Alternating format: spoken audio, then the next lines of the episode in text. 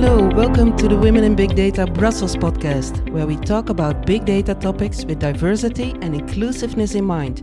We do this to inspire you and to connect, engage, grow and champion the success of women in big data. The aim of this podcast is to reveal to you what you can do with big data, how organizations and societies use it, and the potential of big data to create a better future for everyone. So Needs Map, as I said, is a social initiative, is a nonprofit organization, and the idea is how can we match the people in need and people and institutions and organizations who would like to provide support. In this ninth episode, we talk about data, humanitarian aid and migration with Tuba Bircan. She's a research professor of sociology at the V U B and social scientist to Wellcome Connecting Science and also at the Kavli Center for Ethics, Science and the Public at Cambridge University. We talk about Tuba's interest in the topic of this episode, the social initiative Needs Map and the book Data Science for Migration and Mobility, co-authored by Tuba. Let's start! Welcome, Tuba. I'm really excited to talk with you about data, migration and humanitarian aid, as these are topics that are also close to your heart. So can you tell us what it means to you and what you want to achieve? Thanks a lot for the invitation. It's a pleasure to be here. So I'm Tuba Bircan. I'm currently senior social scientist at the Wellcome Connecting Science and the Kavli Research Center for Ethics, Science and the Public at the University of Cambridge. But I'm also a research professor of sociology at the Vrije Universiteit of Brussels. I am a statistician by training, and I've been in social sciences for quite some time. So I started with the political science, but jumped between different social sciences. So I can call myself an interdisciplinary researcher.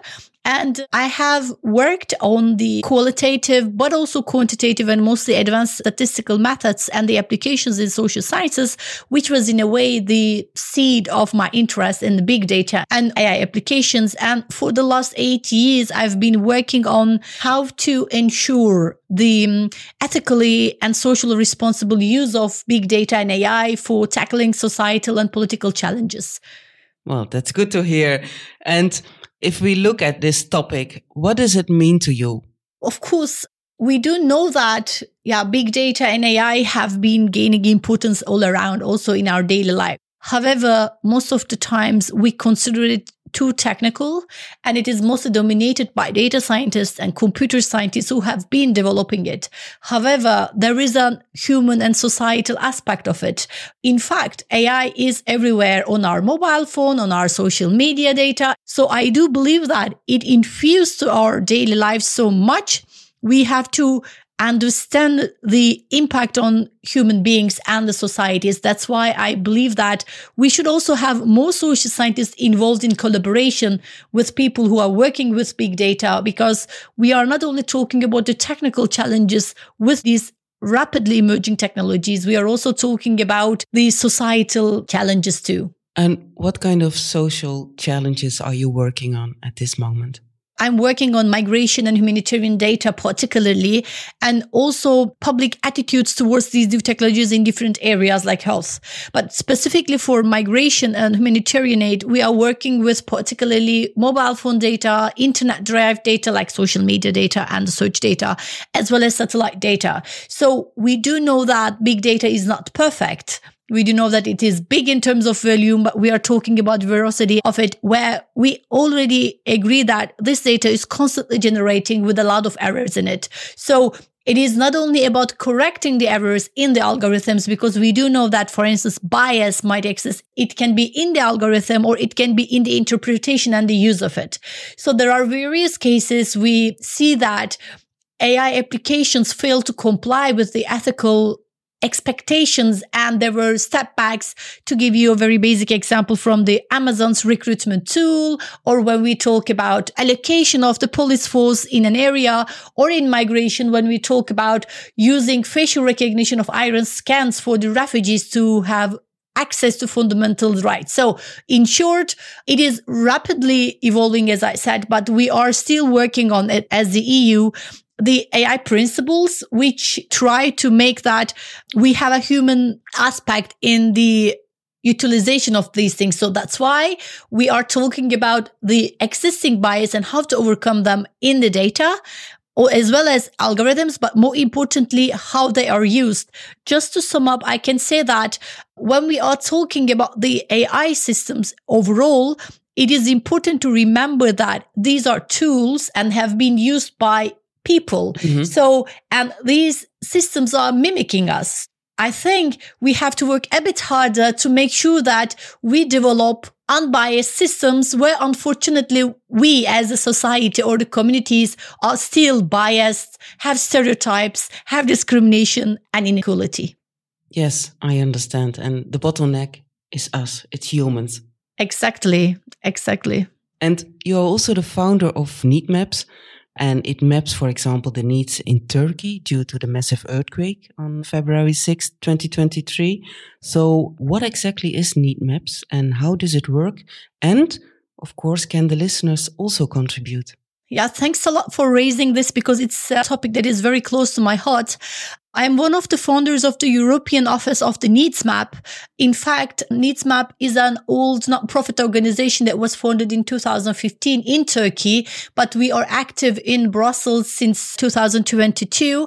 And of course, we wanted to have things in a more settled and systematic way, but then we are going through this catastrophic tragedy as of beginning of February. So Needs Map, as I said, is a social initiative, is a non-profit organization.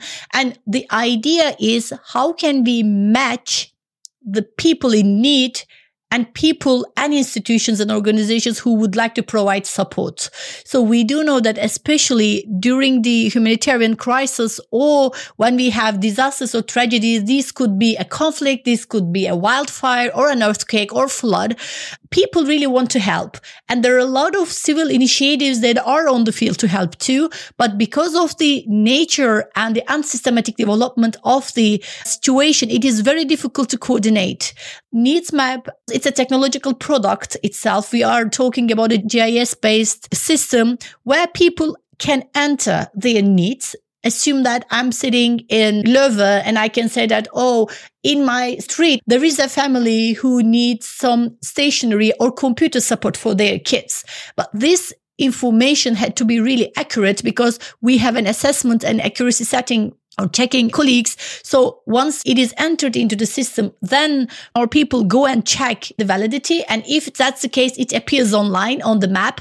And then if you are someone or an institute who would like to help, you can go and check what type of needs are there and where you would like to do.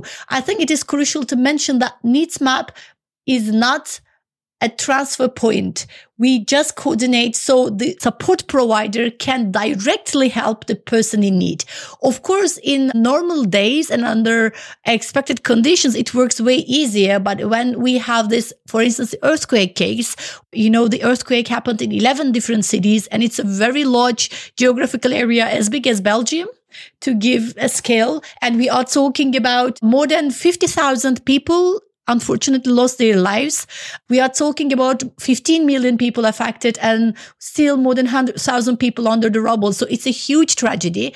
And there, of course, we got a lot of support, but we are working with a lot of N G Os. The first thing that I'd like to mention is for people who would like to help, we developed a platform, which is a web-based platform, which is called Disaster Platform, where we are working with more than twenty organizations, including like public authorities and N G Os, where we We try to make sure that we are working in harmony, you know, like because all the civil initiatives are trying to do the same things and we do know what each other does and where they needs. Secondly, we do have several campaigns. For instance, the first campaign is One Home, One Rent, which means we would like to initiate that these people who had to leave, these are internally displaced, they need to get new homes and they need to get new rental places, but it is very difficult in terms of finances and also arrangements.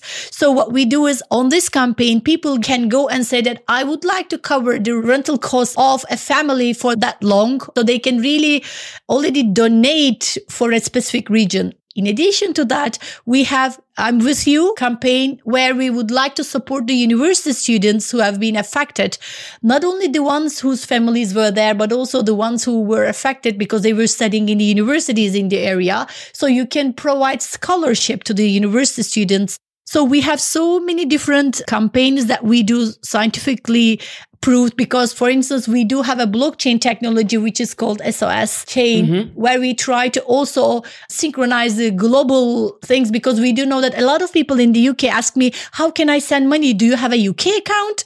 I have to say that Needs Map is being settled in the U K too. But I mean, we do have a European bank account, but we are working with other N G Os too. So in short, we need volunteers who would like to work with us. It doesn't need to be on the field and in Turkey, because this is a technological product. So we are very open for interns who are interested in such things and the volunteers. Secondly, you can donate, because we do have accounts. And if you go to needs map dot coop, like cope, you will see that on the first page, we give a lot of bank account numbers if you would like to donate. But in addition to that, we would like to underline that support is not needed in the short run. So we need to have a sustainable support system for the midterm and the long term. And I also have to say that we are working with several organizations where they come up with their own projects.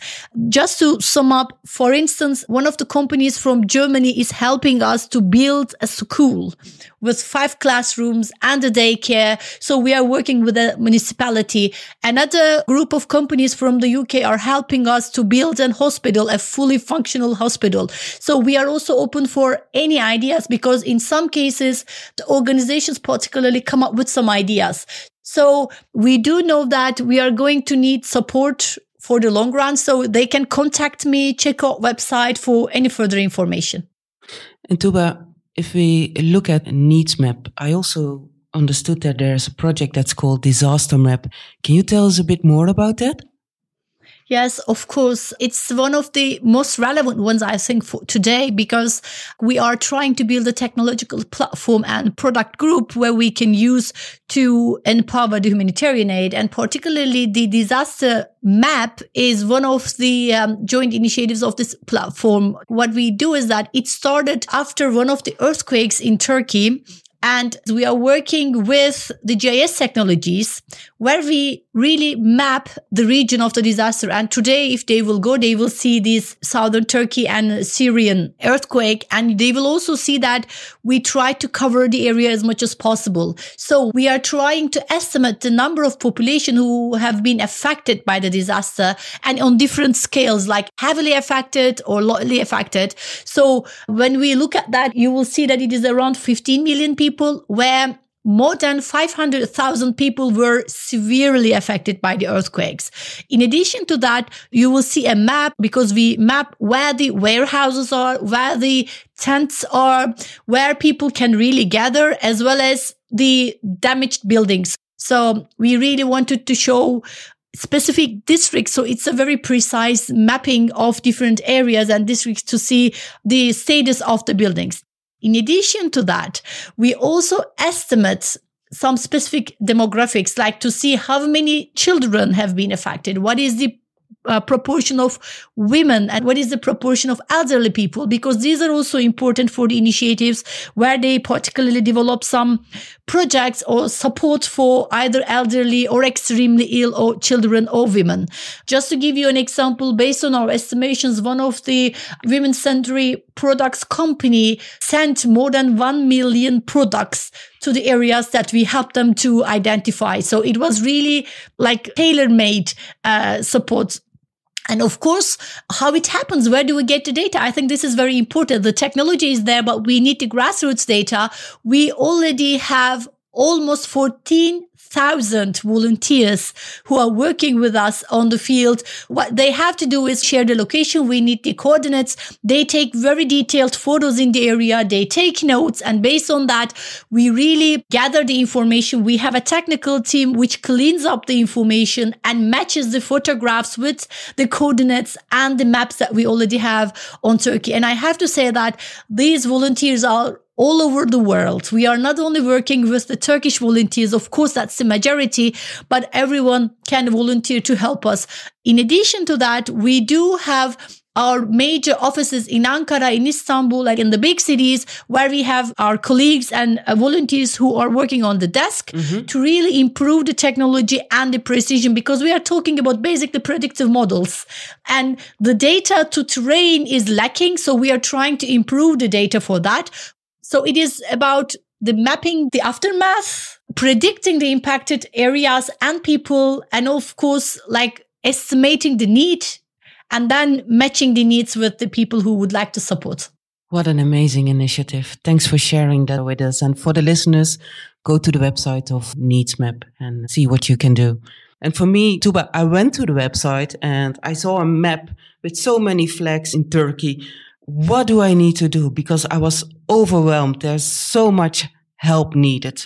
Yeah, unfortunately, that's the case in many countries. And I have to say that this map was built before the earthquake. So it also has other needs. So it is not only about the earthquake. So if you're particularly interested in the earthquake, it's better to go to the region which is at the Syrian border. So we are to around Aleppo, you know, like there. But what you can do is you can click on every single, let's say, flag, and normally can see what they need. So what I would suggest, rather than going on every single flag, if you scroll down, you're going to see a list of existing ongoing projects, because these are in a way categorized version of them. So like you can think, okay, I'm going to help people with their rents, or you can say that I'm going to help them with getting computers, or you can say that I'm going to help helpless people. So these can give you an idea about which areas you can really help. So in short, you can go through the website and then check different campaigns and contact us if you have any type of question. But we are also open for suggestions, because that happens a lot, because we have such a broad volunteers network. Mm-hmm. So if people want to come up with ideas, we are more than happy to discuss too. Okay, thank you very much. And are there already supporters from Belgium, for instance? Yes, King Borua Foundation, I have to say that they are aware of our work. So they supported a couple of activities, and we were so lucky because they also, let's say, mobilized their stakeholders for us. In addition to that, Fari was a supporter from day one. I have to thank them too. So yes, there are several stakeholders in Belgium who are aware, and we have our office in Brussels very recently. It's uh-huh. And besides Needs Map, you also have the time to co-author a book, Data Science for Migration and Mobility. Thanks for bringing it up. So let's go back to academic work a little bit, because in fact, that's my major job. You know, like I'm a researcher. I put a lot of effort in studying and understanding, as I said, the big data and A I use for studying migration and humanitarian aid. So the book is called Data Science for Migration and Mobility. You know, you can really get it from two sides. It is for studying migration and mobility, but we also would like to make the nuance that for migration. So, you know, to take the advantage of these technologies. So assuming that the gain will be for migrants and migration. So this book is an edited book where we have nineteen chapters from more than thirty authors from all over the world. And the idea of this book is twofold. First, we would like to familiarize the social scientists who would like to learn more about the machine learning techniques, deep learning techniques, and the big data sources for migration. It's a handbook. But on the other hand, we also would like to introduce the concepts and the theories and the importance of the social and societal approach to migration studies as a theme for the data scientists and computer scientists, because they have the technical skills and the competences, and the social scientists, they know the contexts. They've been working on these topics for long. So we would like to build a space for collaboration. That's why this book has one part which is devoted to introducing the data sources. So very clearly explaining which type of data sources have been used. We are talking about various social media data like Facebook data, Twitter data, LinkedIn data. We are talking about satellite data. We are talking about mobile phone data. We are talking about combination of various data sources. So the readers can learn at the end where to get that data, how to download it, and how to process the basics. And then we have some parts about the visualization, because it's very important that big data is also communicated in the right way.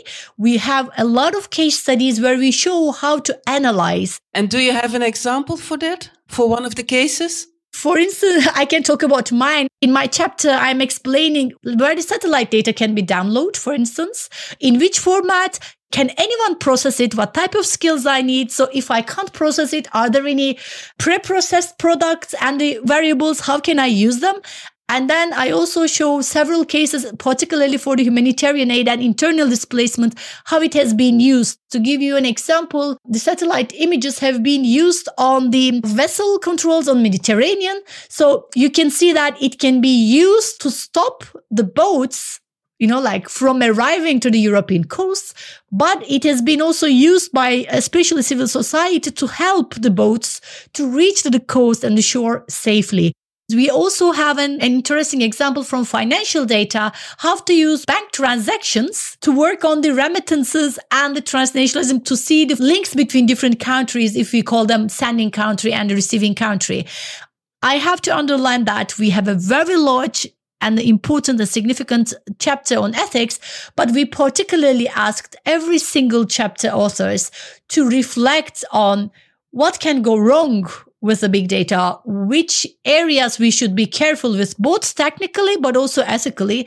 So because we do believe that it's very important to consider these new technologies as a huge potential, but we also have to acknowledge where we need to work further to make it better. Mm-hmm. And Tuba, thank you very much for being our guest. It's been a pleasure. Thanks a lot for giving me the opportunity to talk about what we have been doing. Thanks a lot. Thanks for listening to the Women in Big Data Brussels podcast. We appreciate it if you get in touch with us to provide your feedback or request to partner up and be a guest. You can contact us via datawomen at protonmail dot com. That is datawomen at protonmail dot com. You also find our contact details in the show notes. Tune in next time.